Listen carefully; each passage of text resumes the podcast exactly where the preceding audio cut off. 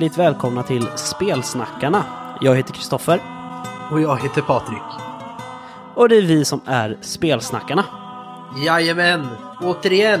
Äntligen! Ja, eller hur? Fast det var lite kortare uppehåll den här gången. Men det tänker vi inte säga någonting om för att eh, nu mer i spelsnackarvärlden finns det inga korta eller långa uppehåll. Vi sänder när vi behövs där ute. Exakt. När det någonstans sitter en rollspelsbruten liten fågelunge som inte fått spela på länge, är vi där. Precis! Eh, ja, yes, vi är tillbaka som sagt och eh, ja, varför är vi där Patrik? För att vi har saker att prata om såklart. Exakt, vi har nyheter. Många nyheter och det är också lite de som kommer vara ämnena idag ju. Ja, och en recension, om vi hinner får vi säga, blir det väl då. Det beror på hur länge... Jag tänker inte djuploda i min stora nyhet jättemycket, för jag är inte helt insatt, utan jag ska ta populärversionen. För de som helt har missat det. Yes. Eh, jag fick faktiskt höra i förra veckan när jag satt och spelade med en poddare som jag inte ska berätta vem det är än. Eh, det får ni höra typ 2025 kanske. Ah, är det julkalender eller något sånt? Ja men ungefär. Det, det är säsonger av saker som spelas in hela tiden och släpps hela tiden. Men det som släpps nu spelades in för typ tre år sedan. Ja, då finns det bara två Eh. kandidater till vad det där kan vara, men okej. ja, precis. Vad hemligt Eh, nej men och då fick jag faktiskt höra det här att eh, bara, fan vad, jag tyckte det var så jävla gött när ni slutade ha en massa ämnen och, och bara pratade om eh, sköna nyheter. För att med era sidospår så blir nyheterna ämnen i sig. Och då vart det så här, man bara, oh, gud vad skönt. Kul! Ah, okej, då är det Micke. nej det var det faktiskt inte, det var den andra. Åh, det var den andra! Fan vad coolt! Kanske eh, Vad dricker du? porlar lite här. Jag dricker, nu kommer alla som eh, har läst Stephen Kings The Dark Tower att eh, känna igen, tror jag. Jag dricker en graf som jag har gjort själv. Eh, och Stephen King beskriver det inte mycket mer än en slags hybrid mellan bärs och cider. Så att det är en lager jag har bryggt och så har den jäst ihop med äppelmust. Fräscht! Har du provat att göra calvados på äppelmusten? Eh, nej, för jag har ingen eh, destilleringsmöjlighet här. Och så är det olagligt också, men eh, Ja, ja. fr- framförallt så, så kan jag inte. Nej. Ah, vad fan, du dricker ju coola grejer. Jag sitter med en helt vanlig GT. Det har Stephen King inte skrivit något om. Det stod mellan den och att öppna en ny flaska 16-årig Ardbeg och då tänkte jag att den får jag spara lite. Just det. nu är vi tillbaka i början av spelsnackarna till eh, matsegmentet. Då kan jag meddela att den här grafen, eh, den här flaskan är den sista jag tappade eh, från fatet. Så att den är lite gästig i smaken faktiskt. De tidigare delarna där det har varit mycket space kvar i fatet, de har smakat lite mer suröl. Den här smakar mest eh, eh, saison-jäst. Och på tal om suröl, Wizard of the Coast! Ja! Och det är ju din nyhet som du vill banta om hur mycket som helst. Ja, nej, men det här, det här tror jag inte kan ha undgått någon. Eh, inte ett, ens jag som inte är ett, ett dd fan men det, det vi, vi ska prata om är ju såklart The Open Game License och det som har varit här sedan eh, mitten av december började jag se, höra om det.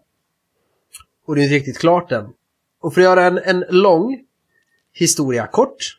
Eh, så är ju eh, Open Game License den första versionen gavs ut av Wizard of the Coast år 2000.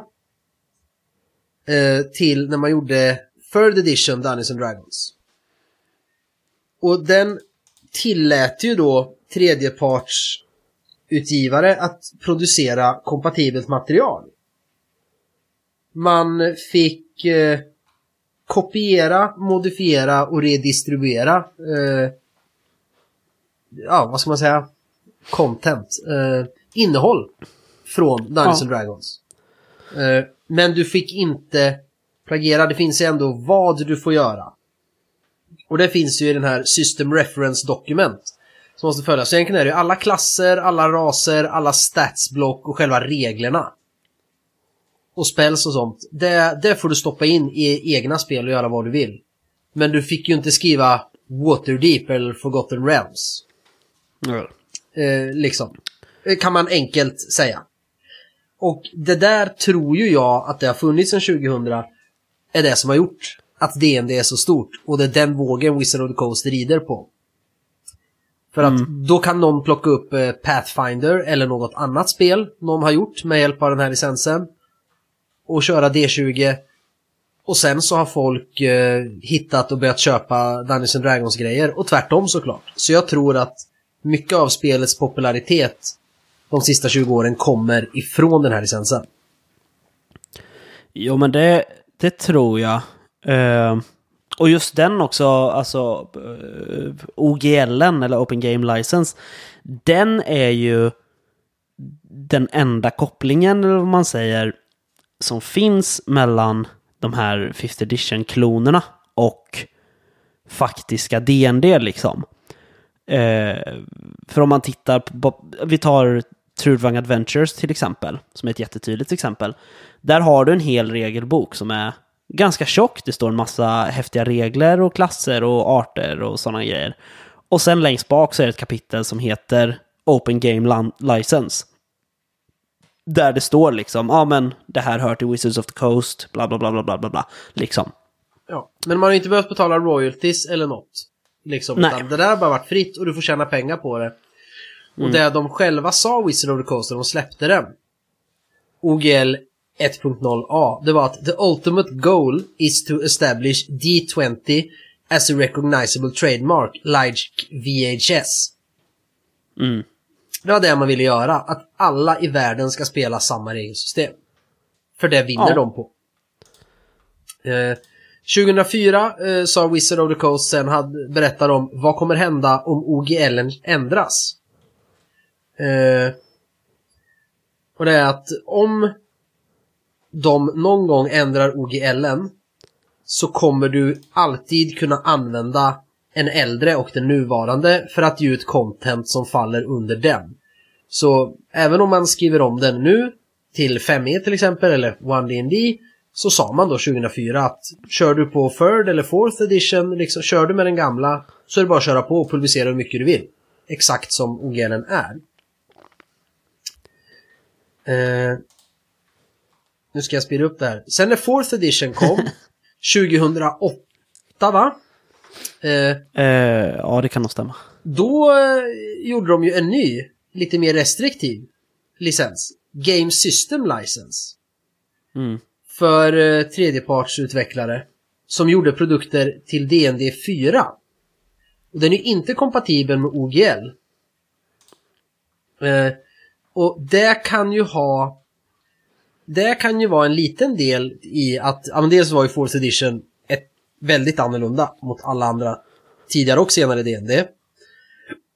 För då vart det ju bara ett brädspel. Ja men, ja, men nästan. Eh, men det här skulle kunna ha att göra lite också med att den är död. Man ser ju en del som spelar trean, en del som spelar ADD. Eh, många spelar ju tre och en halvan. Men man hör aldrig om folk som brinner för fyran. Nästan.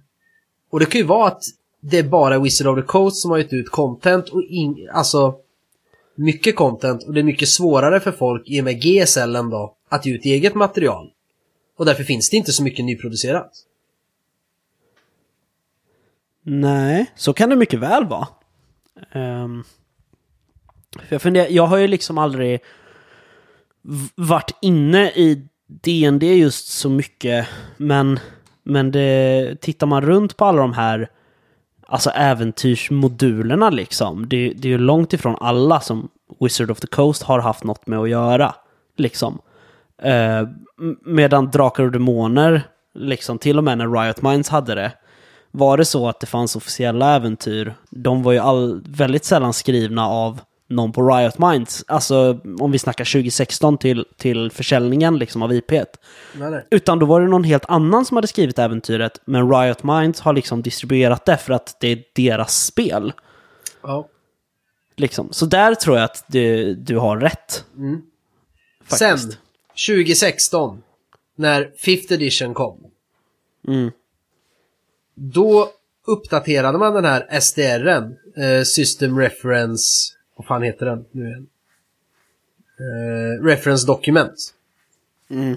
Eh, men den är uppdaterad och säger att den används under OGL version 1.0. Ja. Så att då går man helt tillbaka till den gamla OGLen med ett nytt referensdokument till det är de här reglerna som, som är 5th edition. Så att alla kan göra grejer till 5th edition. Eh, och nu är ju nästa steg som inte finns än, men nu är det ju One D&D som ska bli det nya. Mm. Och i november förra året, 2022, så började det spekuleras kring att OGLen kanske skulle helt försvinna. Men det blev aldrig bekräftat, det var läckor.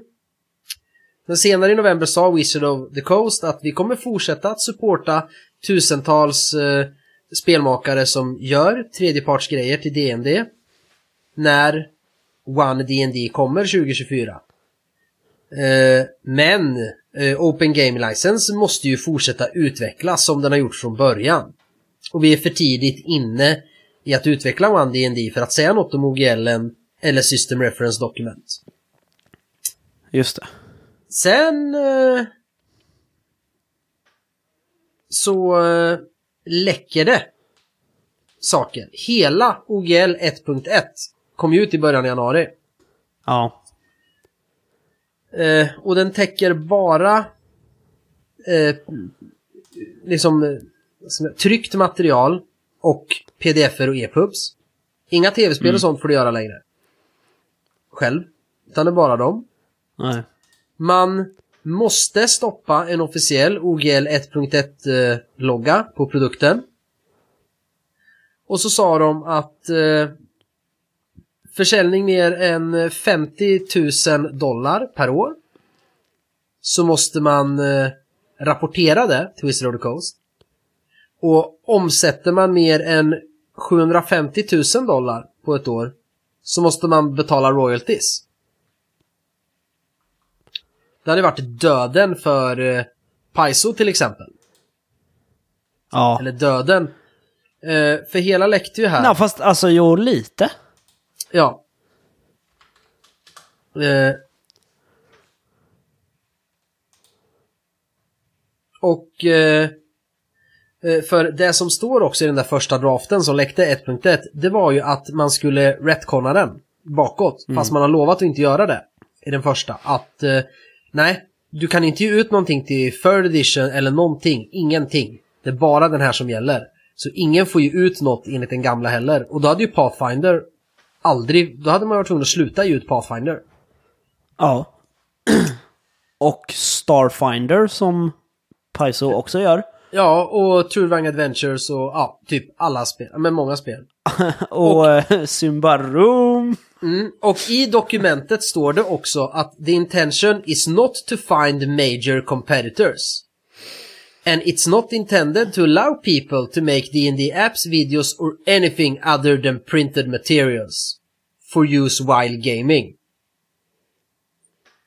Eh, och det här vart ju ramaskri.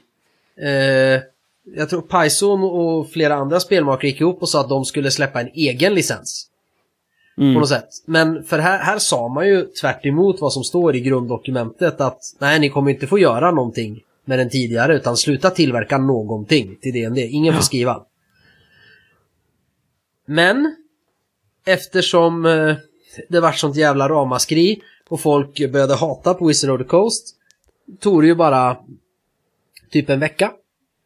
Eh, så berättade de om att eh, vi kommer släppa OGL 1.2 istället. Vi kommer inte släppa 1.1. Eh, och där står det då att man kommer göra dels delar av Dungeons Dragons kommer bli under en Creative Commons-licens istället. Eh, eh, klasser, spells och monster kommer hamna under OGLen. Mm. För det är deras spel. Så då blir det här med royalty och de kan alltså sätta lite mera hemklor på er. Men alignment, equipment, feats, att använda ability score, stridsregler, hur man kastar en spel och statblocks för monster. Det kommer vara under Creative Commons licensi, licensen. Och Just de har backat så att ingen royalty payment, eh, inte rapportera in att du tjänar pengar, ingen registrering, ingen distinktion mellan kommersiellt och icke-kommersiellt. Och så står det, säger de att eh, de kommer inte backa, alltså backa det. Vill du fortfarande under nuvarande OGLen släppa grejer till third eller eh, femte, fifth, då gör du det. För det är under den gamla licensen. Mm. Så där ser man hur mycket makt folket kan ha. I det fallet de som ger Wizard of the Coast deras lön. Och Ja, akt- verkligen. framförallt aktieägarna deras feta bonusar och Teslor. Ja. Ja, nej, det är sjukt eh, spännande. Det ska bli intressant att se vad det blir liksom av allting. Ja men det, det är coolt, man tänker att rollspel är en liten hobby. Mm. Men det är för att vi bor i lilla Sverige, men... Ja men alltså när, Här är det politik. ja, men när Hasbro, Hasbro är ett stort företag. Eh, Hasbro äger ju Wizard of the Coast. För de som inte vet det. Eh, när de går ut med en sån grej och bara nu ska vi göra våran grej, vi ska tjäna mera pengar. Och de backar på det så hårt som de ändå gör. Nu har vi inte Ja. sett hela 1.2, vi vet ju inte vad den kommer stå på riktigt. Men för att folket, kunderna säger det, då, då förstår man hur stort alltså D20 är i världen. Liksom. Ja, precis. Eh, men eh, det här fick ju också reaktion från från svensk rollspels eh, business, eller vad man ska säga. Ja, va- ja, var det på grund av det? Alltså, jag vet inte. Det var ju bara inte i exakt samma veva. De har ju pratat om det tidigare, men det här var i exakt samma veva. Det kom in. Ja, vi har ju inte pratat med herrarna i fråga va, men det är ju så här att Fria Ligan, nu, nu blir det ju faktiskt en bra segway över. Ja. Eh, de, för bara någon vecka sedan är det, det är tio dagar sedan, så eh, berättade ju Fria Ligan att de jobbar på två stycken Open Game Licenses. Ehm, den ena är en eh, uppdaterad till eh, år 0-motorn. Och eh, den andra är specifikt framtagen för att man ska kunna publicera eh, third party modules liksom för nya Drakar och Demoner. Eller Dragonbane då som det heter på engelska. Men här är det väl viss skillnad i vad man kan göra mellan de här två. Det är ju helt olika nivå på licenserna. Eller hur? Ja, då, jag, kommer, jag kommer komma till det. Eh, de skriver faktiskt så här i sitt eh, meddelande att de började redan förra året, men arbetet intensifierades när Wizards of the Coast släppte sitt, eh, eh sin uppdatering kring OGL 1.0. Eh, för att det var ju på den... Det står så här, on which the first year zero engine license was based. Så att de hade alltså lutat till och med liksom eh, år 0-motorn på eh, OGL 1.0. Ja, men är det för att de har ability scores, alltså du har en, en bonus som... Fast det lägger ju inte till... Jag har svårt att se hur den baseras på OGL, men ja. Ja, jag tror att det är dags att vi, vi tar in Thomas igen på intervju faktiskt. Ja, vi måste nästan Eh, fråga Thomas. Ja, nej men, men det, det här, alltså Year Zero Engine är ju med i nästan alla fria ligan-spel fram till en viss tipping point eller vad man ska säga. Det är liksom Mutantor 0, Coriolis, Varselklotet, Svärdets sång, Alien, Nordiska väsen, you name it liksom. Deras kommande Walking Dead-rollspel som vi inte har nämnt. Vi ska nämna det som fan, men det får bli sen när en Kickstarter är igång på det. Eh, och det här då ska vara eh, designat för att man snabbt ska kunna skapa eget liksom. Och vad det är då är en helt eh, royaltyfri rättighet att använda då år nolls eh, standard reference document liksom. Ja, Och, regelmotorn, så som de definierar den. Inte Ja. mutanter, djur, alltså allt det här kanske. Och rymdskeppen i Alien, men just regelmotorn. Precis, och grejen är att den här eh, Standard Reference Document kommer att uppdateras just nu och liksom få med såna här regler kring eh, jakt, fordon, resor, magi, alltså de här uppdateringarna man har sett i Svärdets sång, Nordiska väsen, liksom, som inte fanns i första Mutantor 0-boxen då. Men det är ju väldigt intressant, för jag... När, man tittar på det. Så tänker jag att det är core-mekaniken. Så här många egenskaper. Med värden mellan 1 och 5. En som du får vara bättre i. Mm. Och sen färdigheterna och att du tar tärningarna. Så tänkte jag att allt det här med röta och magi och det här, det är inte med. För det är inte core mechanic, men då kommer de alltså lägga till massa tillägg. Det är ju skitbra, för då kan du ju plocka russinen och kakan beroende på din setting och ditt spel. Och släppa ett year zero-spel. Det blir som Power by the Apocalypse liksom. Ja, men precis. Så att vad, vad det här öppnar upp för är ju, ja men som du säger, alltså spel. Jag kan ta vad som helst. När man, man hamnar ju i den diskussionen, vi har hamnat i den många gånger. Vad vill vi att fria ligan ska göra för spel härnäst? Liksom. Har man tid, ork, kunskap, då behöver man nu liksom inte riktigt bry sig, utan det är bara att göra spelhelvetet själv. Hade den här funnits Liksom. så hade ju mörka regimen gått jättefort att skriva. Ja, kanske det. Men vi visste ingenting om Open Game License och Standard Reference Documents när vi började. Spontant Eh. känner jag att det är dags för ett westernrollspel med year zero. Ja, Ett spagettispel. just det. Ja, kanske det. För grejen är att det där är ju lite... Eh, det är ju från, från Åskfågeln. Nu, jag vet inte vad statusen är riktigt på, på Freeway Warrior-spelet, men eh, det rollspelet eh, kommer ju bli en av de fetaste någonsin eh, om när det släpps. För att det ska ju inkludera, precis som Ensamma Vargen, både liksom de lätta reglerna från spelböckerna och western-reglerna, fast i, eh, Freeway i eh, postapok liksom. Eh, och det är ju så här, där snackar vi en fet regelbok. Om bägge de ska vara med. Men, och, eh, så det är klart vi kanske får ett western som är eh, eh, year zero. Det är mycket möjligt. Men den andra då, som de släpper. Det är ju då en tredjepartslicens för Drakar och Demoner, eller Dragon Bane.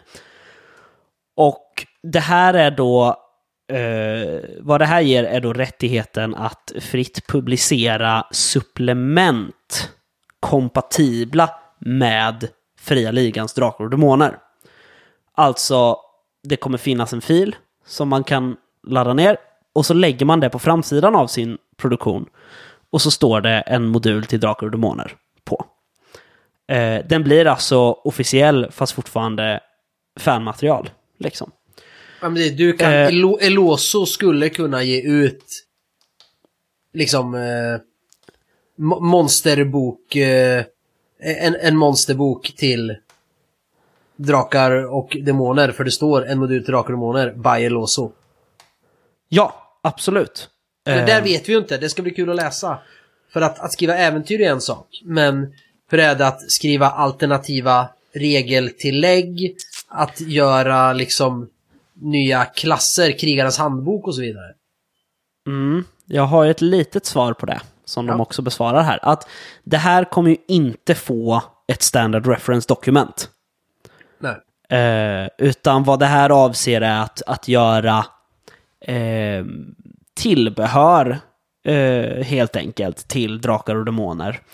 Eh, och, eh, och så. Inte att man ska göra nya spel. Liksom. Nej, precis. Men jag kan göra en ny klass.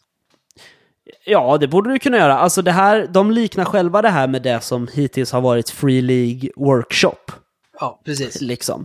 Äventyr, sådana grejer. Ja, men klasser, absolut. Eh, så att båda de här prylarna är väldigt, väldigt spännande och det ska bli kul att se. Jag kommer ihåg när de började med det här Free League Workshop så fick det ju ett jävla uppsving eh, till typ Coriolis om man kollade på Drive-Through RPG. Enormt mycket och äventyrsplatser till Svärdets sång och sådana saker. Jo, men det här kommer ju, det här ju ligan också, precis som Wizard tänkte i början. Det här tror jag de tjänar på. Att ha den typen av licens, för den är ännu bättre än OGL till det här spelet. Och just att du tvingar till den här loggan. Eh, det är ju bra för dem, för att när du går in på sci-fi bokhandeln då. Så ser du 10 hyllmeter tillbehör till Drakar och Demoner som massor olika människor har skrivit. Och då blir du så här, fan den här verkar ju asfet. Vad fan är det här Drakar och Demoner? Och då köper du ju en grundbox och spelarskärm och så köper du ju deras fetkampanj också. Mm. Sen, Ja, men precis. Så det kommer ju bara göra att spelet lever längre och på något sätt känns det jävligt svenskt och det känns jävligt 80-tals Drakar och Demoner om, om man ska vara så. Det känns Drakar och Demoner på något sätt. Ja, jo men det gör det. Alltså jag satt och tänkte på det här om dagen på alla så här gamla reklambilder typ på leksaksaffärer. Där det var som du säger hyllmeter med Drakar och Demoner-grejer. Och så var det ju den här lilla röda fyrkanten som det stod ett tillbehör till Drakar och Demoner expert på.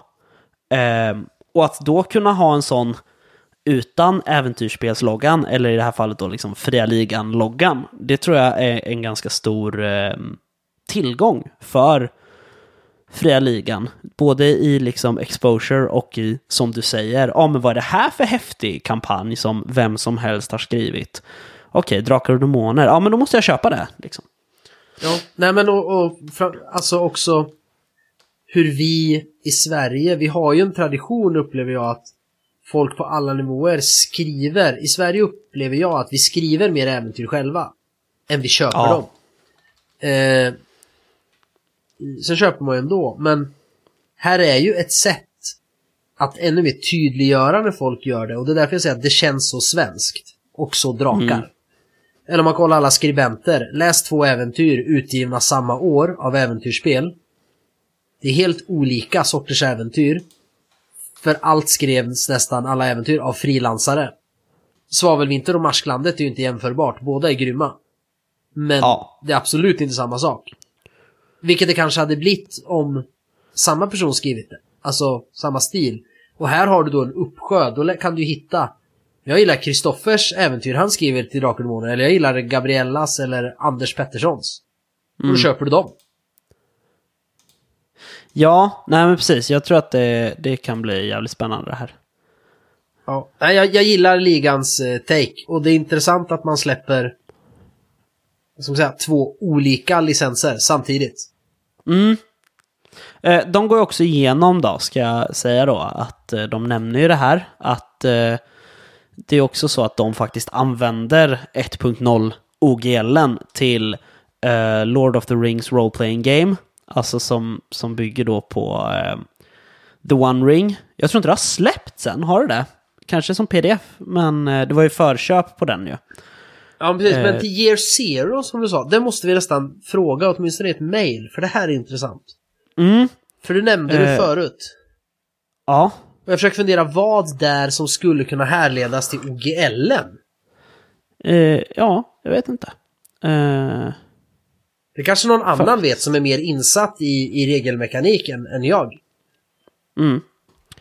Eh, nej, för att det enda jag vet om en äldre Year Zero Engine, det är ju den som är i, eh, i det som spelet som heter version 0. Och det är ju mer likt svavelvinter-systemet, men det är ju inte heller så... Nej. Men det beror helt på vad som står i SD, eh, eh, SRD. Ja, ja, precis. Om det står Eh. the use of the word fighting eh, är... Alltså, Ja, nej, kanske. Jag vet, vi får kolla det där. Eh, men de har ju också förstås... Eh, så de, har- de har ju det eh, Lord of the Rings-spelet. Och så har de ju eh, Ruins of Symbarom också. som också bygger på eh, OGL 1.0. Men Fria Ligan säger själva att de här två produktlinjerna kommer att kunna leva vidare hyfsat eh, opåverkat efter den här uppdateringen. Men de ska kolla situationen och meddela eventuella ändringar. Ja men det, det här känns ändå för att bara man tittar. Jag har försökt läsa hela eh, gamla OGLen och ettan. Mm. Och, jag, och det är ju liksom, man kollar ju bort sig själv. Eh, lite grann. Det är så jädra mycket text i, i vissa fall. Och i vissa fall är det jättelätt att förstå. Eh, och därför är det ju, ja men den till Year Zero, om man gör den tydlig och kortfattad och ett bra referensdokument, men framförallt den till Drakar och Demoner, för den är jättetillåtande. Skriv vad du vill, så länge du stämplar på det här. Liksom. Mm. Jag gillar det. Ja, nej men det... Jag gillar också det. Det låter ball. Vad var det mer? Ska vi säga något mer? Om det? Nu har vi pratat licenser. Ja, nu har vi pratat licenser. Eh, har... Eh, jo, men vi har... Nej. Fan också. Jag hade ju en nyhet, men jag har glömt den. Var det Eh, ett bladscenariot? Nej, men jag, jag, jag tänkte på något annat. Skitsamma. Men jag kan säga då bara, jag var tvungen att kolla upp nu, att eh, Lord of the Rings Role Playing 5th Edition, den är då under pre-order just nu. Eh, så den är inte utgiven än, som jag trodde. Eh, Den kommer inte jag köpa. Nej, eh, vad bra. Jag kanske, vi kommer ju få den i alla fall. Där har ni ju en, en grej. Ja just det, vi Eh. får den ju på eh, pdf. Vi, vi skäms lite. Vi sitter lite här och skäms jag och Patrik. För att häromdagen, nej, häromveckan så var jag inne och eh, kollade vår Spelsnackarna-mail. Och ser att eh, vi, vi står kvar på Fria Ligans så här, eh, vad ska man säga, recensions-ex-mail-lista. Så att så fort det har kommit en ny produkt till eh, alltså något, Något av deras spel så får vi en länk till en pdf eh, för det.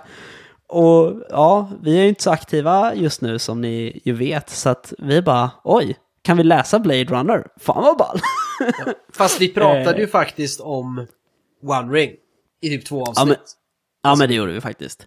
Eh, men så vad vill vi säga med det här då? Eh, vi vill säga förlåt och så vill vi säga tack Boel för att vi ligger kvar på Fria Ligans mejllista. Och så måste jag ju säga att eh, vi måste uppdatera våran, eh, vad heter det? Lista på vilka spel vi ska spela i vilken ordning. För nu måste vi spela Blade Runner. Ja, precis. Yes, ja, eh, så, det var den lilla anekdoten. Du vill ju jättegärna säga något Patrik om eh, ettblads-scenariot. Ja, och vi har pratat om det här sist det var också. Och nu hittar jag inte, jag fick upp det som en post i mitt Facebookflöde. Den eh, hittar jag inte igen. Och jag har letat på rollspel.nu. Och du har letat på rollspel.nu. Mm. Och vi hittar liksom inte. Men! PBS kör ju ett eh, det här eh, ensides-scenariot, ettbladsscenario-tävlingen nu igen. Och jag vet inte hur länge det är igång eftersom jag inte hittar referenserna. Så att när avsnittet släpps så får Pontus jättegärna, eller någon annan, skriva vart man hittar länken under avsnittets inlägg. Så att vi kan lägga upp den länken som en post så att folk hittar dit. Eh, för därför har vi inte mer info. Det bara flög förbi. Jag bara, det här måste vi prata om. Och nu hittar jag inte tillbaka. Nej, Liksom. precis. Eh, så det är lite där vi ligger just nu. Vi vill jättegärna rekommendera det, men vi eh, kan inte. Ja, men det här med recensionsex förresten. Alltså, jag har ju tittat nu i hyllan och sådär. Vi ligger, om man bortser från att Fria Ligan skickar allt på pdf Ja. hela tiden. Så efter idag så tror jag att det är inte så mycket kvar. Det är typ sagospelet Skräck som ligger och skvalpar va? Jag tror det. Det är också... Och någon grej till skrömt. Ett äventyr till skrömt är det. Ja, och eh, så är det ju faktiskt eh, kampanjboken, eller mysterieboken, En grym hemlighet till Nordiska väsen. Har vi inte pratat om heller, fast den har vi fått. Just det. Jo, men har man, inte Eh. har man inte fått det i tryck, då har man inte fått det. Nej men det har vi fått i tryck.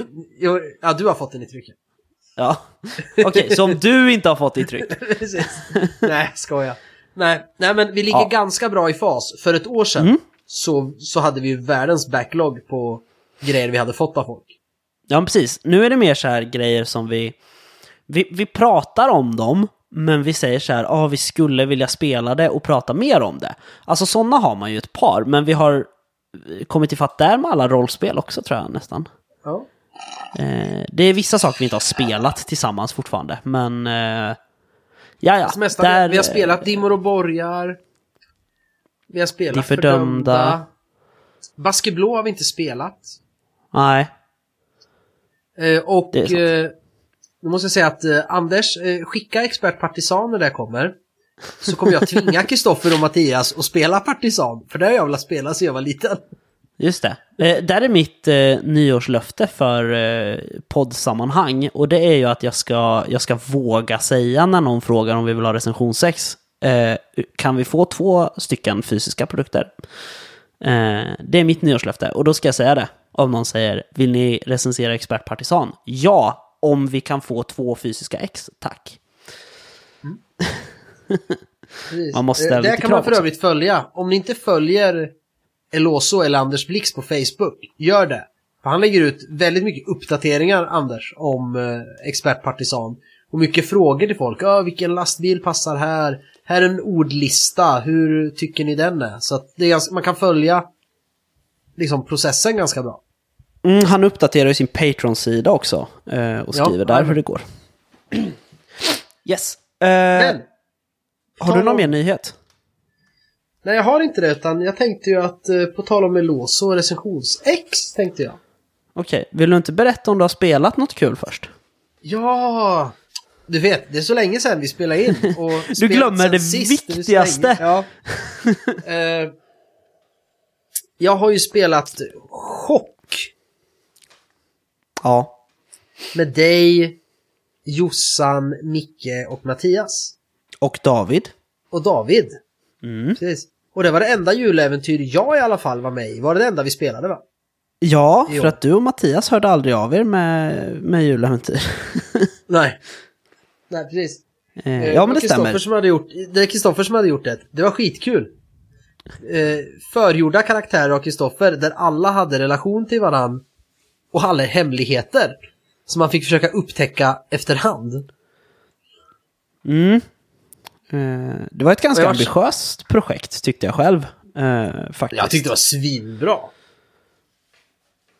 Eh, sen var jag lite optimistisk med tiden, för att jag hade skrivit mycket häftigare intriger än vad som kom i spel. Men vi Eh, körde ju på ganska mycket med andra grejer. det Ändå finns ju vart till det ingen exempel... julstämning för vi, jag gick ju ganska hårt på, eller min karaktär. Ja, Eh, och det var någon annan som började misstänka någon. Ja men brorsan där var ju skum. Den som Mattias spelade. Så Mm. alla var ju så här och skulle börja rota och få kolla vad han höll på med. Liksom. Så därför vart det inte så mycket julstämning. Men det vart fräscht i alla fall. Ja, det fanns ju också en eh, slags eh, upptrappningsklocka eller tabell för när den här eh, Wendigon ska eh, dyka upp. För det är det som är själva slutmonstret kan jag spoila då för alla. Eh, och där fanns det en, en, en 10-gradig upptrappning för hur man skulle liksom märka av det här monstret. Men jag tror att vi typ började på ettan, sen hoppade vi till sexan och sen till tian när ni skulle slåss mot det. Eh, Jo men vi, vi gick ju ganska direkt och började forska på rätt ställe. Ja, ja. Och, då hade, och då hade vi trappat upp det själva redan så mycket så att det var inte hjälp liksom. Eh, Just det. Så det, det var Det var jävligt kul. Eh, Eloso får släppa en Open Gay eller får släppa en, en licens så att eh, du kan släppa det äventyret. Ett äventyr Ja, till och-. Och jag brukar ju eh, flika in så här, så fort eh, Björn Flintberg skriver någonting i något sammanhang, jag bara, "Vi- vill ni ha äventyren? Jag har ett till Call Cthulhu Sverige som är asbra och speltestat tre gånger. Och så har jag ett till Chock och så får jag aldrig några svar. Eller så svarar han typ, nej inte nu. Du får ta det nästa gång du spelar med Björn. ja, du får då låta gör som du att jag gör det ofta. Det gör du ju titt och, titt och tätt vart tredje år. Titt och tätt var tredje år. Ja, precis. Ja. Eh, sen, ja, det kanske du ska ta. Vi har ju spelat en annan grej ihop också. Så den tar vi sen, så får du ta den. Men sen under jullovet så i, i tre dygn blev barnen helt rollspelsstruct. Så då spelades det fem sessioner Sagospelet Äventyr, tre sessioner eh, Star Wars D6 och jag försökte få dem att vilja spela västen men tyvärr inte så blev det Drakar 87 istället. Spindelkonungens pyramid. Det är, det är bra, det har ju Alva redan spelat en gång.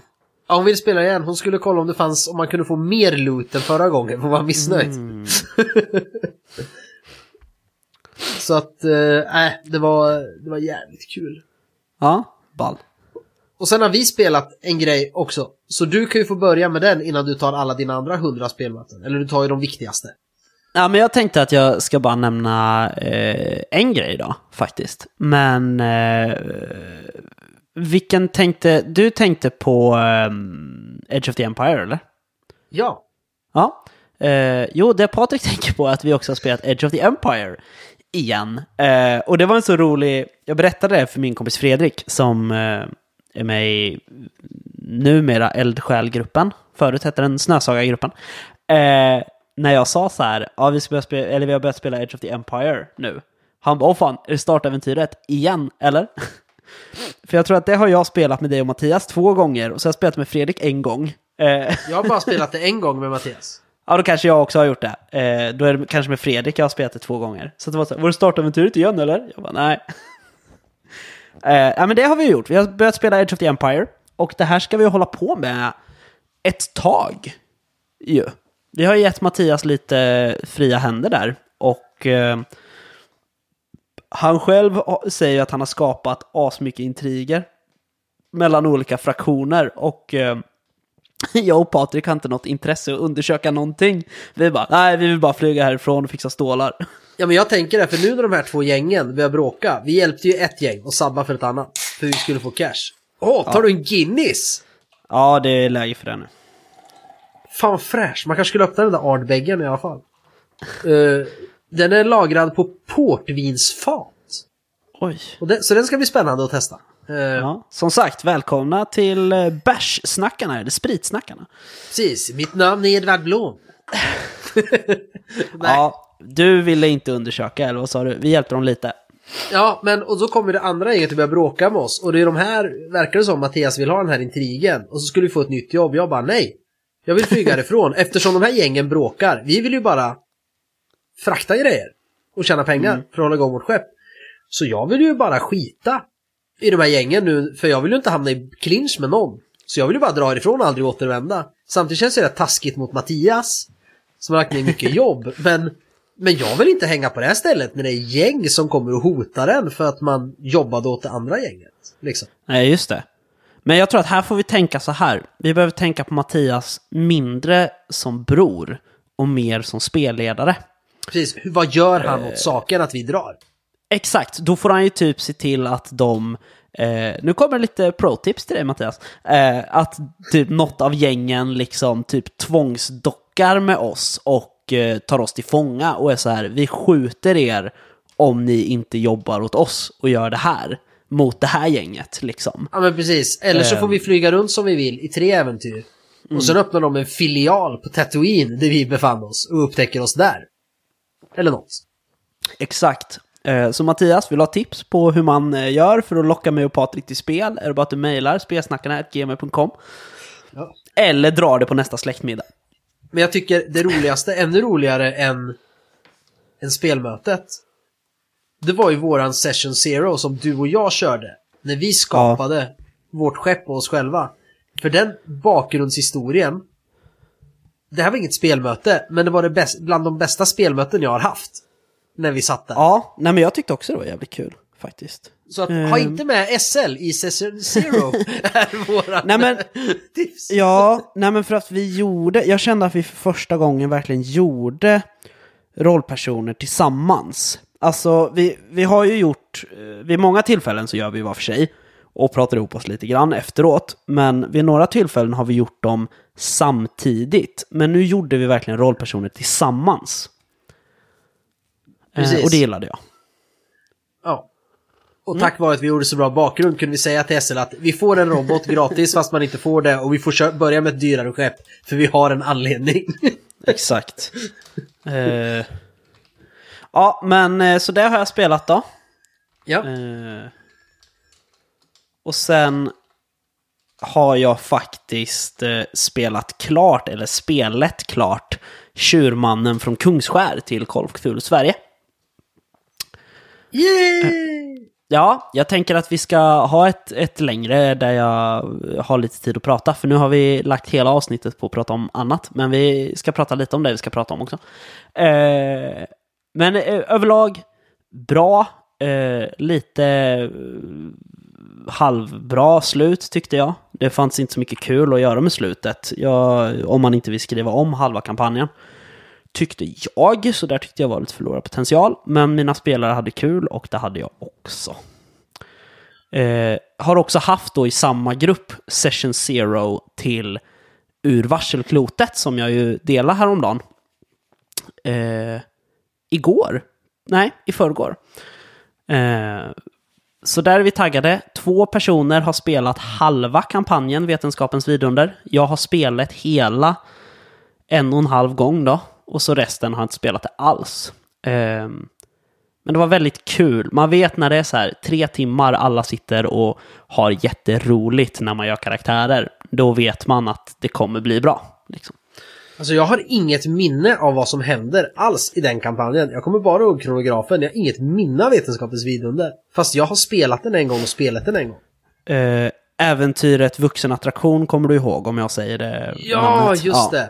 Exakt, fantastiskt. Eh, men jag kommer inte ihåg hur något hänger, ja, men jag kommer inte ihåg hur något hänger ihop. Men jag ska Nej, läsa den någon dag. Just det. Ja, gör det. Eh, så de har jag spelat som är av vikt. Eh, sen, nu då Patrik, får du den här segwayen du ville ha. Före jul så spelade ju jag Chock, Åter från graven av Eloso. Och vi har ju faktiskt fått grejer till chock av Du sitter och visar dem för varandra. Ja, men det, så gör vi. Eh, det är förstås skymningens fasor vi pratar om. Eh, ett och, och två. Att, ett och ett, två. Ett och två. Vi fick båda. Skymningens fasor två som först skulle heta Folktrons fasor. Eh, och det kommer vi till så fort Patrik eh, har fått berätta vad som står i hans bok. Vi fick också, ska vi säga, eh, märkte vi ju, eh, typ skymningens fasor bundlen. Så att du fick ju också traumakorten, Patrik. Jajamän. Ja. Eh, de skulle vi använt till eh, spelet när vi spelade, men det var ingen som blev skadad. Eh, däremot så använde jag faktiskt skymningens fasor 1 för att eh, grannen Fredriksson som hade förhäxat er mamma och lockat fram en Wendigo, han var regelmässigt en häxmästare. Coolt. Uh, men skymningens fasor 1 då? Det är ju, alltså den ser ut som en Murloc från World of Warcraft, den på framsidan. Mm. Uh, den ser väldigt Call of Cthulhu ut också. Uh, och det jag vill säga först om den här boken. Jag sa vid något tillfälle att Cthulhu av Mikael Bergström är inte bara ett spel, utan det är en avhandling hur man spelade skräck. Mm. Det är precis samma sak med Skymningens fasor. Ett, fast mm. lite mindre. Det är inte en avhandling, det är en artikel i hur man spelleder med monster. Och skräck. Uh, för i den hittar vi, till skillnad från i tvåan, det finns ett helt kapitel, tips för chockmästare. Vad är ett monster? Världsbyggande? Mobiltelefon och internet? Hur spelar man skräck? För mycket är att du får inte tag i någon. Hur kommer man runt det idag med mobiltelefoner och uppkoppling? Dramaturgi och att nyttja dramaturgiska kurvan. Och de beskriver det ganska bra och det är exempel och tricks också på hur man gör upptrappningarna, klimax, efterklang och så vidare. Så att de får till det väldigt bra. Och sen lyckas de, hela boken andas det som står i förordet. Där, där eh, det skrivs då om hur man älskade alla mönster, monsterböcker till D&D och drakar, demoner och sådär. Så Men om vi ska vara ärliga en stund. Man använder ju nästan inga monster. Det blir ju nästan bara goblins. För 95% av monsterboken är oanvänd. Var. Men läsningen är värdefull. Och det är tydligt i den här. För det jag framförallt gillar i den här, det som är det andra, det är att den är skriven lite som Jorges bestiarium till eh, Trudvang. Mm. Eller Drakar och Demoner 6. Den börjar ju med ett brev från, från Harald Berg hos väktarna. Där han beskriver det här att ah, ni tror ni vet eh, allt men det går inte och bla bla. Och vi kan tacka den försvunna psykologen Olivia Lans. För att eh, många människor som mött skumma väsen sökte sig till henne för hon var tolerant och lyssnade. Och det är från henne som journalanteckningar, typ, vi har vår kunskap. Som ibland stämmer och ibland är det galningar som har berättat saker. Och sen är det ju det här tips för chockmästare och det är ett ganska tjockt kapitel. Sen kommer vi till det här jag älskar då med monstren. Och det är att först får man hennes handskrivna anteckningar om när hon har mött en patient. Får man. Eh, i, in, i, liksom. Här, här och var. Det är inför varje monster. Och sen det jag gillar ännu mer. Det är att eh, det viktiga sen är ju skrivet på skrivmaskin. För att, ja men, jag, jag gillar de här texterna. Men de har skrivit det med riktigt så här fin sekreterarskrivstil. Inte stenografi, men väldigt fint. Så jag har väldigt svårt, det är jobbigt att läsa de här som ska vara handskrivet på kollegieblocksidor ser det ut som. Mm. Jag tycker det är jobbigt. Och därför är det bra att det viktiga när liksom, för det där är ju hur hon, det som är handskrivet är hur hon assess the patient liksom. Eh, Medan det som då är maskinskrivet är ju det patienten har berättat om väsendet. Just det. Och sen är det som i grundboken. Mm, De flesta monster tar upp två till fyra sidor. Eller väsen. Där är liksom max en fjärdedel. Det är statblocks. Med förmågor och, och sånt för monstret. Och resten är stämningstext, beteende, utseende och den här jag älskar i Chockåtgraven. Så besegrar man varelsen. Bra och tydligt, framförallt med väsen, är det ju väldigt viktigt.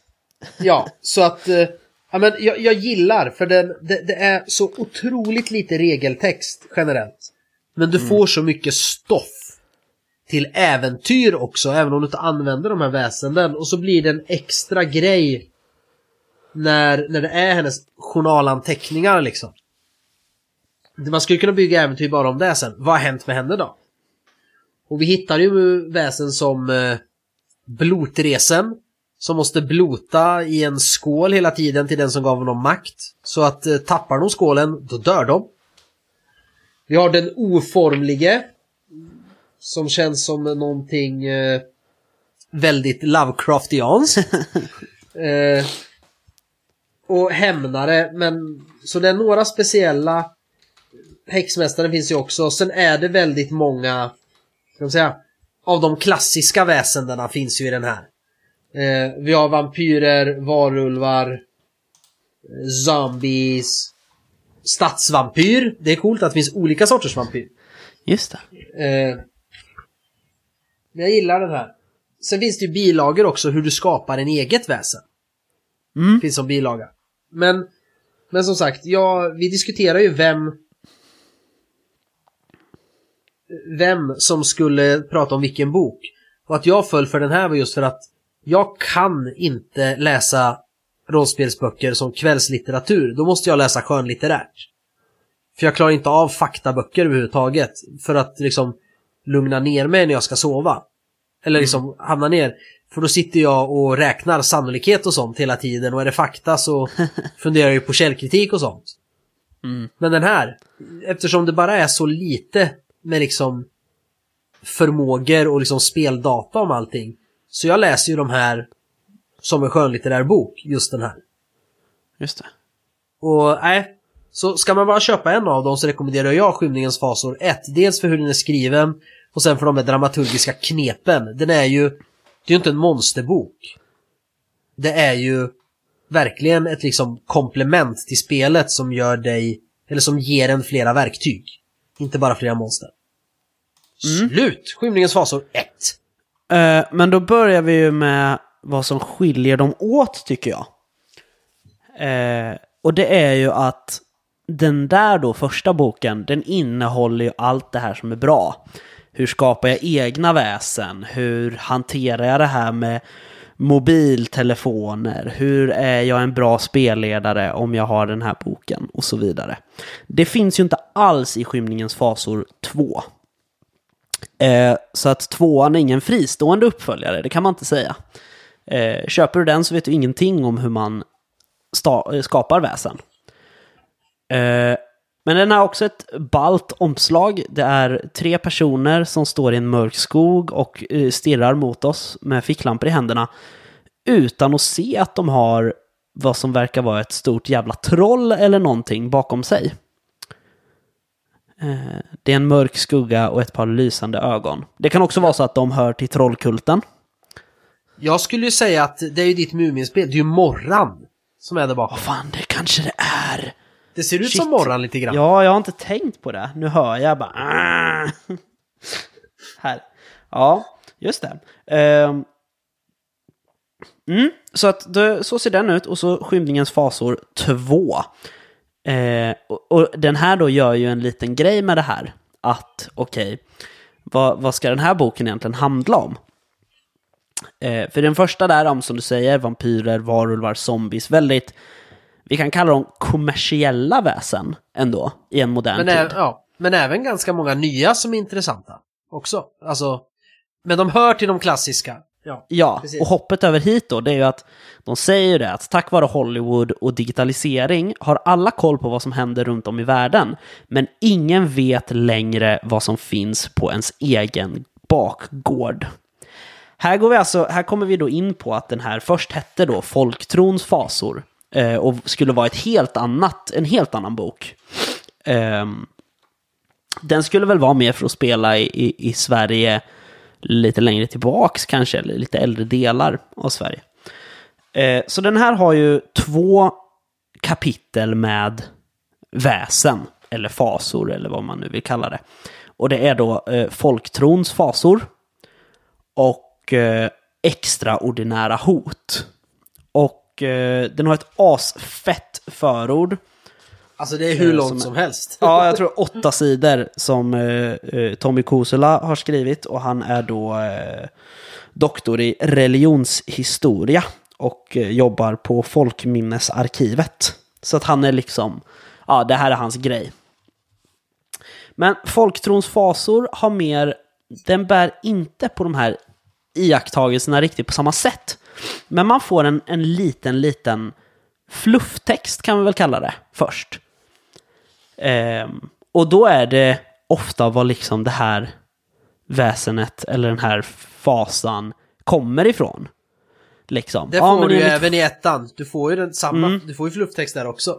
Men, men precis, här är det bara det du får så att säga. Ja, lite grann. Det är lite olika, för jag, jag kommer till det. Det är väldigt ojämnt skulle jag säga. Den här boken är ganska ojämn i sin utformning. Eh, men den här då liksom, ja men bockfolk. Okej, hur ser de ut historiskt sett i illustrationer? Vad pratar man om för? Vad kommer tron på bockfolk ifrån? Men sen är det som Patrik säger, sen är det eh, de här kulmvärdena som jag fortfarande inte förstår varför de kallar berättelsebaserade eh, regler. Så istället för att ha styrka, fysik, smidighet och så vidare så har de konflikt, undvikande, list och manipulation. Ehm, men det är ingenting som är baserat på berättelsen. Det är kanske snarare något som främjar berättelsen. Jag vet inte. Eh, men så har de ju sina attacker, förmågor, hur besegras de? Så att i stort sett är det ju samma. Ehm, sen har vi typ de små under jorden som Det börjar är ju helt med underbart. Noveller liksom. Ehm, så det är små, små berättelser som hör till vissa. Det är samma sak där, det är fyra sidor text om de små innan reglerna kommer för dem. Ja, men det är Eh. skitkul för det är ju verkligen ja, men, små noveller där de bara gör grejer. Ja, Nej, det är ju nej, och här- jättekul. I och med, vad är det? det? Det är de som gav upphov till berättelsen om hustomtar. ja Liksom. precis. Det är skitkul. Nej men så att det här är liksom, eh, vi snackar riktig nordisk folktro med bockfolk, bäckahästen, mylingar, strandvaskare och troll och sådana saker. Eh, sen har vi de extraordinära hoten som eh, bygger på de andra. Eh, mycket då. Och eh, ja, vad ska man säga? Vad är de egentligen? Alltså de är ju typ... Ja men extra skumma, Baba Yaga är ju en. Eh, Ja, men precis. Och så har du Eh. ju eh, Hatshepsut. Mm.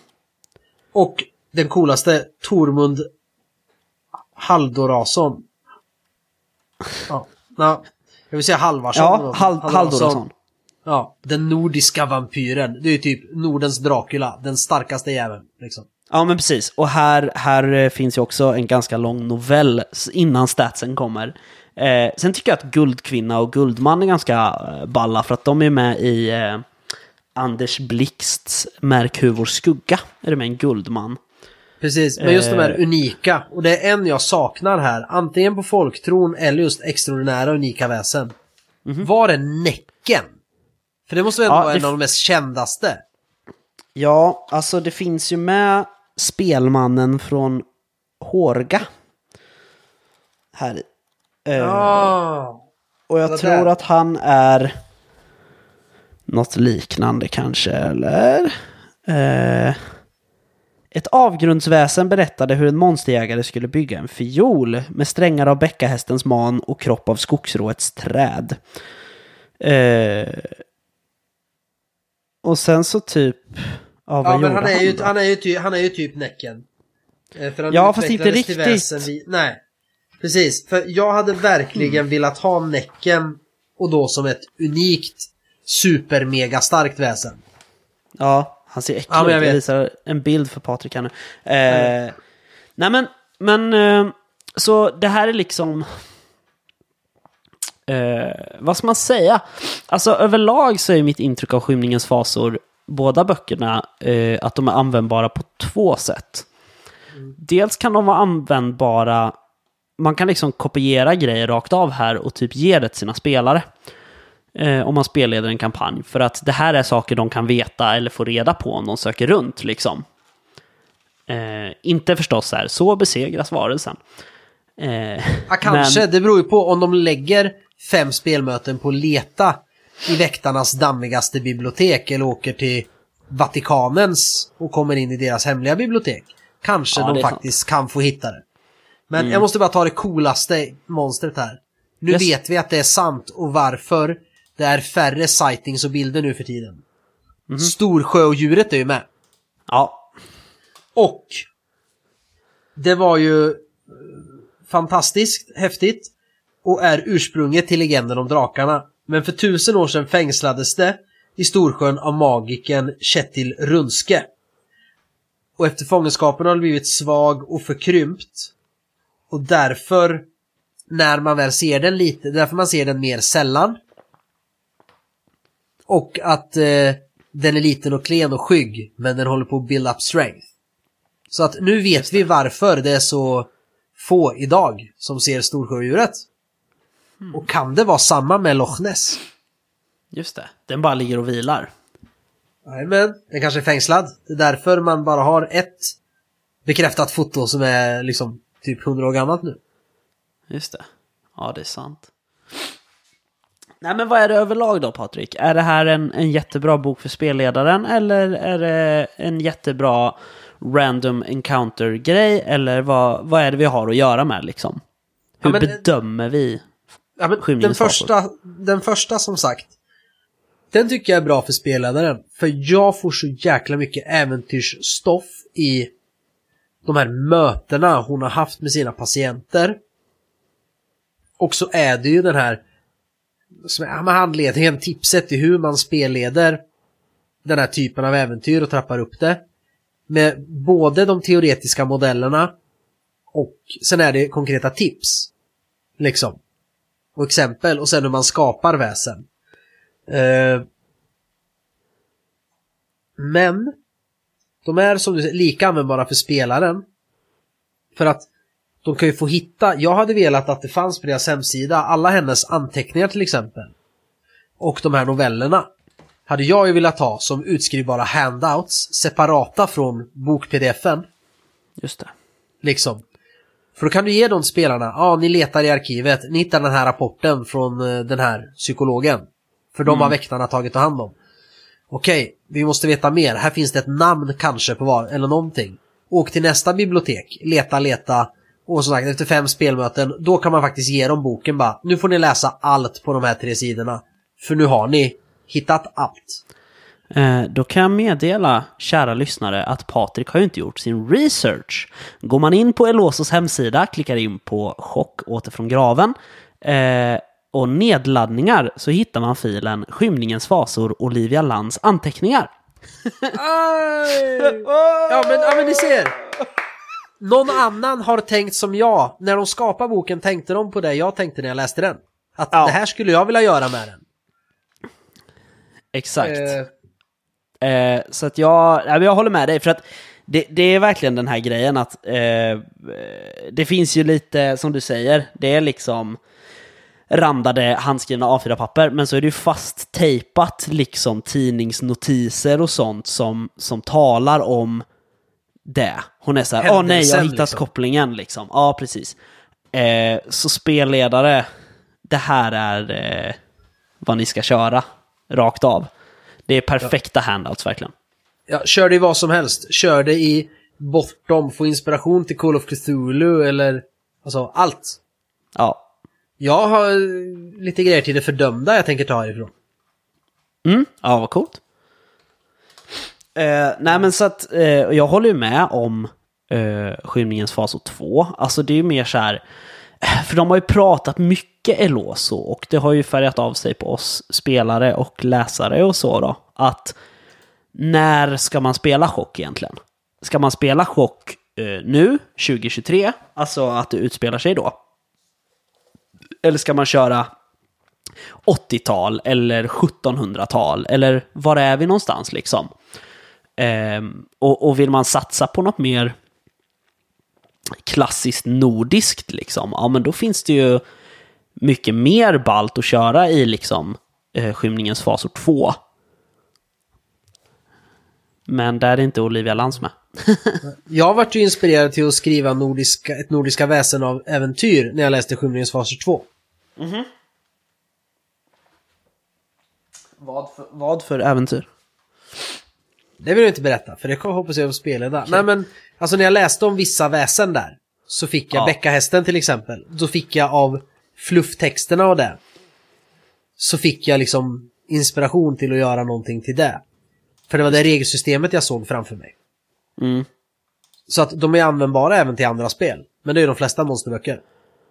Oh ja! Eh, förutom n- nya Jorges till uh, Truvan Chronicles. Den är aldrig användbar. Nej, de har förstört hela känslan med den där boken. Kommer vi sluta vara sura på den någon gång? Nej, jag tror inte det. Men den första Eh. är fortfarande en av de bästa monsterböcker som har skrivits. jag skulle säga den bästa. Den bästa, ja. Eh, faktiskt. Eh, men så eh, fick ni några detaljer med er? Nej, det fick ni inte. Eh, men rekommenderar vi Skymningens fasor? Ja. Ja. Framför allt Eh. för att göra en sån grym grej så att på Lycantroper så finns det arktisk varulv, skandinavisk varulv och typ, vad är det, keltisk varulv, eller vad det är, och vampyr, skärgårdsvampyr, vildmarksvampyr med olika liksom. Det är ett underbart, olika raser liksom. Exakt.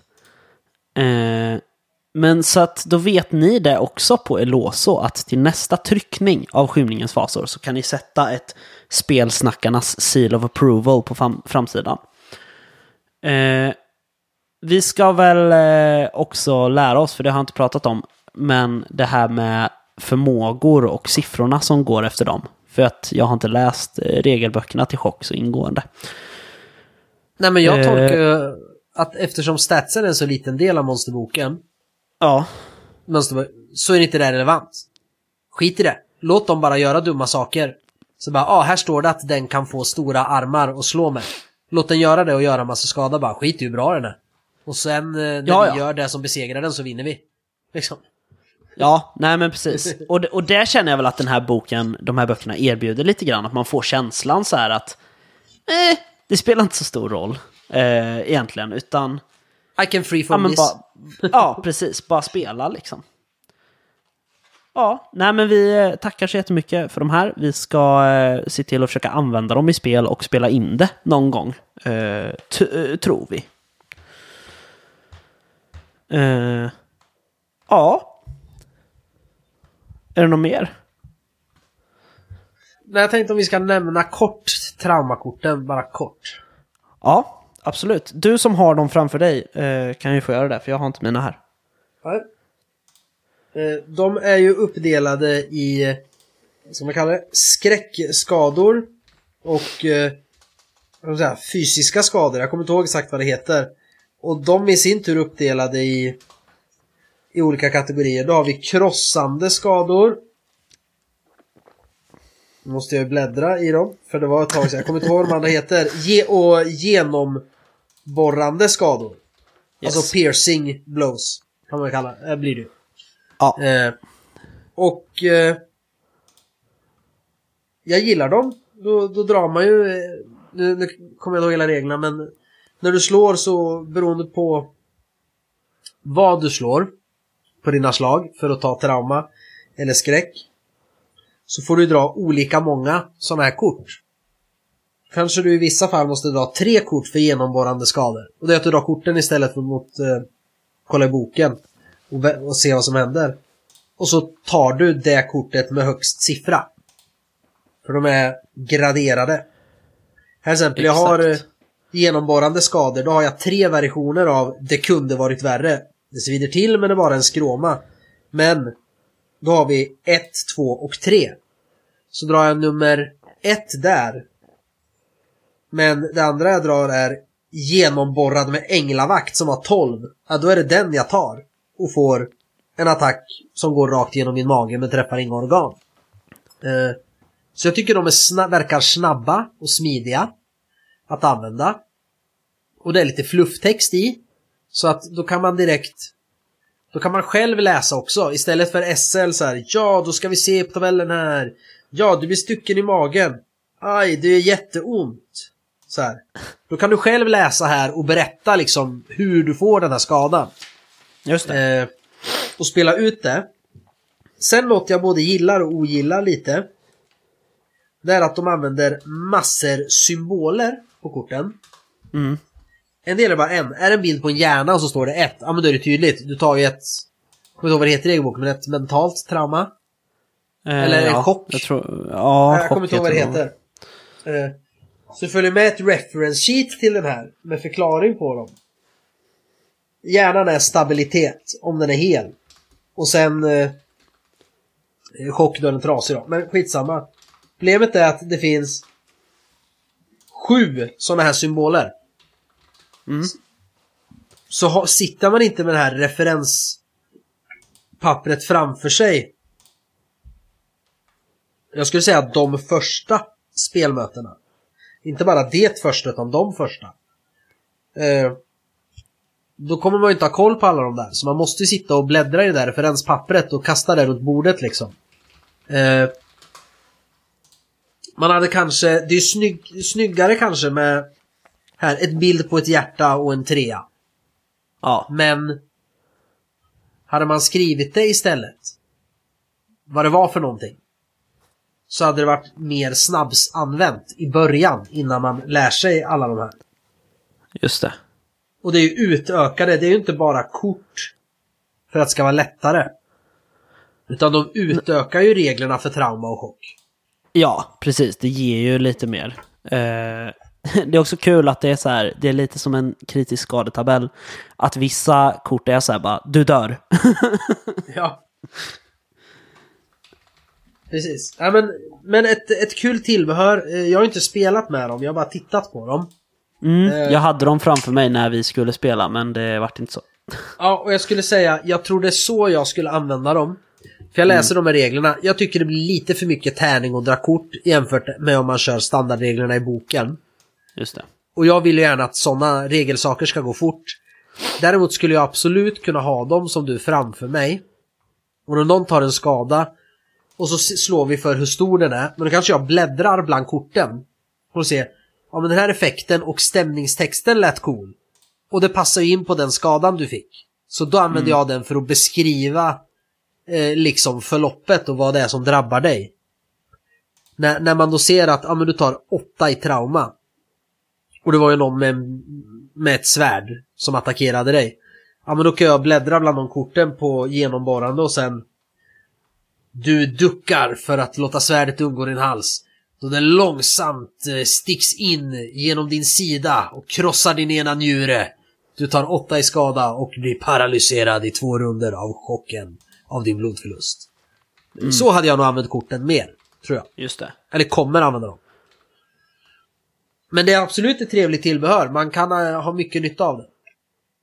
Ja, nej men jag tycker de var skitsnygga och roliga och jag överlag så gillar jag ju kort. Jag blir nöjd då liksom. Ja, men är det någon av de här tre grejerna man ska köpa så tycker jag att det är Skymningens Fasor 1 om man har begränsad budget. Ja, men det tycker jag nog också faktiskt. Eh. Ja, nej men jag håller nog med dig. Alltså det, det är... eh, Ja, ja. Jag, jag försöker Det var fundera länge så här, sedan jag- vad, vad tycker jag om dem egentligen allihop? Men jag håller nog med. Skymningens fasor 1 är nog det man ska köpa om, om man bara har råd med en. Det var länge sedan jag blev så pepp på en rollspelsprodukt alltså. När jag, som jag, när jag läste den. Ja, Blev pepp på att använda den. Eller okej, det var en annan som jag läste förra veckan.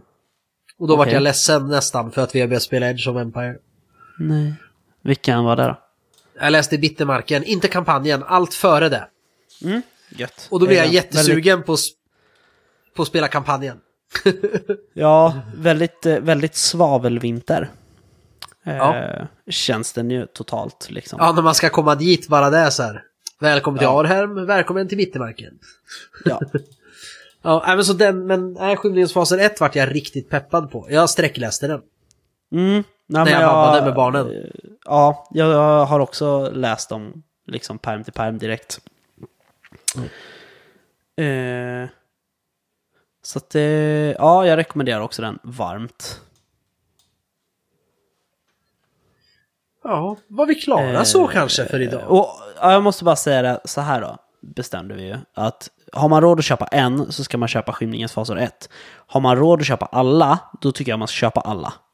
Ja, absolut. Eh, men eh, man kan eh, få hoppa över eh, tvåan om man...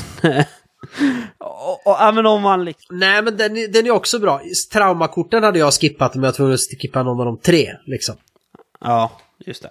Eh, och, men en del människor vill ju kanske hellre ha Skymningens faser 2. Om du kör en kampanj i något spel i just Norden, du kör liksom Emil i Lönneberga. Du är Emil i Lönneberga med familj. Fast han är monsterjägare och därför sprider man ut ryktet att han hittar på hyss. Just att han är en monsterjägare. Då är det Skymningens faser 2 du ska ha. Det är sant faktiskt.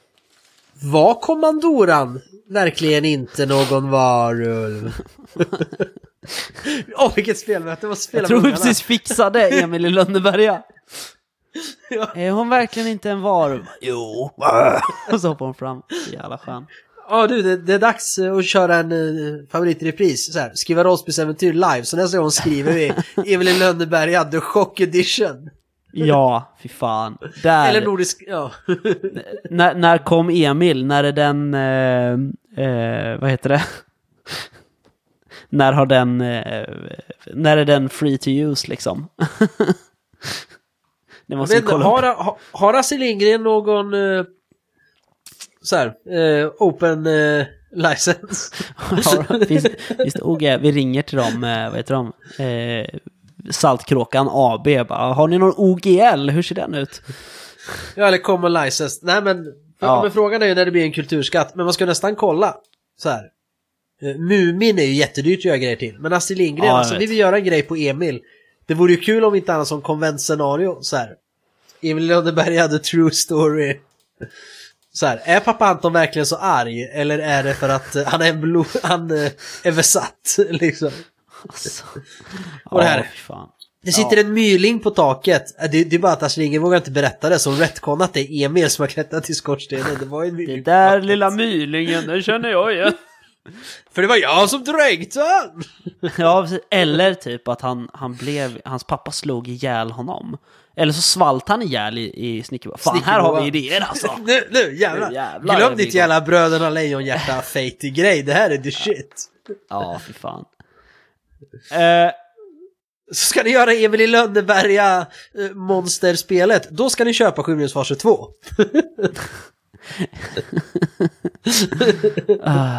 Ja. Yes, men eh, som sagt, vi tycker de är bra och eh, därmed vill vi tacka för idag. Jo. Ja, kul att Eh. spela in avsnitt. Ja, verkligen. Det var roligt. Vi är lite tramsiga, men det vet ni ju vid det här laget. Eh, vill man oss någonting så eh, når man oss ju på facebook.com spelsnackarna. Man kan också gå in på Messenger och söka på spelsnackarna. Eh, man kan också mejla till spelsnackarna at gmail.com. Och det kan vara eh, spel man vill att vi ska spela eller recensera eller skriva eller så. Och eh, det kan vara glada eh, hejarop eller det kan vara förfrågningar om att spela med oss eller hänga med oss eller så. Det har varit ett långt eh, outro. Men eh, Patrik, tack för ett bra avsnitt. Tack, Erik Kristoffer. Hej då Patrik.